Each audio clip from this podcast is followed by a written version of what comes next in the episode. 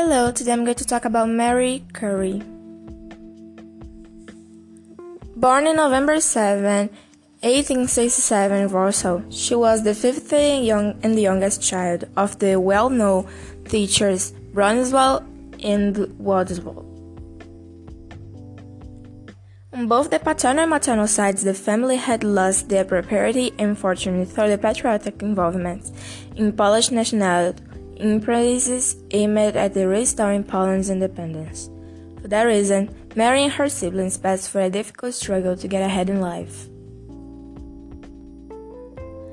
Her grandpa, that used to be the principal in her school, thought that mathematics and physics were subjects that Mary must study.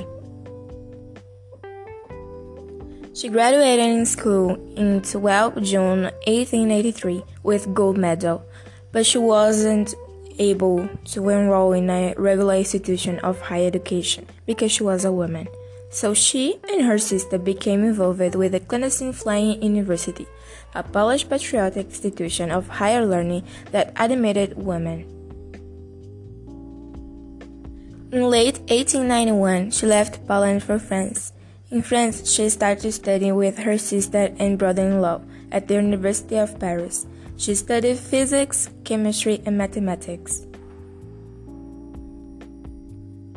In 1894, she had begun her sciences career in Paris with an investigation of the magnetic properties of various steels. The same year, Pierre Curie entered in her life. Their mutual interest in natural sciences that drew them together. In 1895, Wilhelm Röntgen discovered the existence of X-rays, but he didn't understand the mechanism behind their production. In 1896, Henry Becquerel discovered that uranium salts emit rays that resemble X-rays in their penetrating power. Influenced by these two important discoveries, Mary decided to look into uranium rays as a possible field of research for a thesis.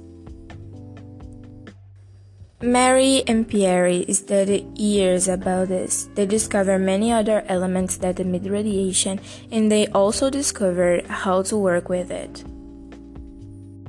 Mary won two Nobels, the first in 1903 in physics with Pierre and Henry Becquerel.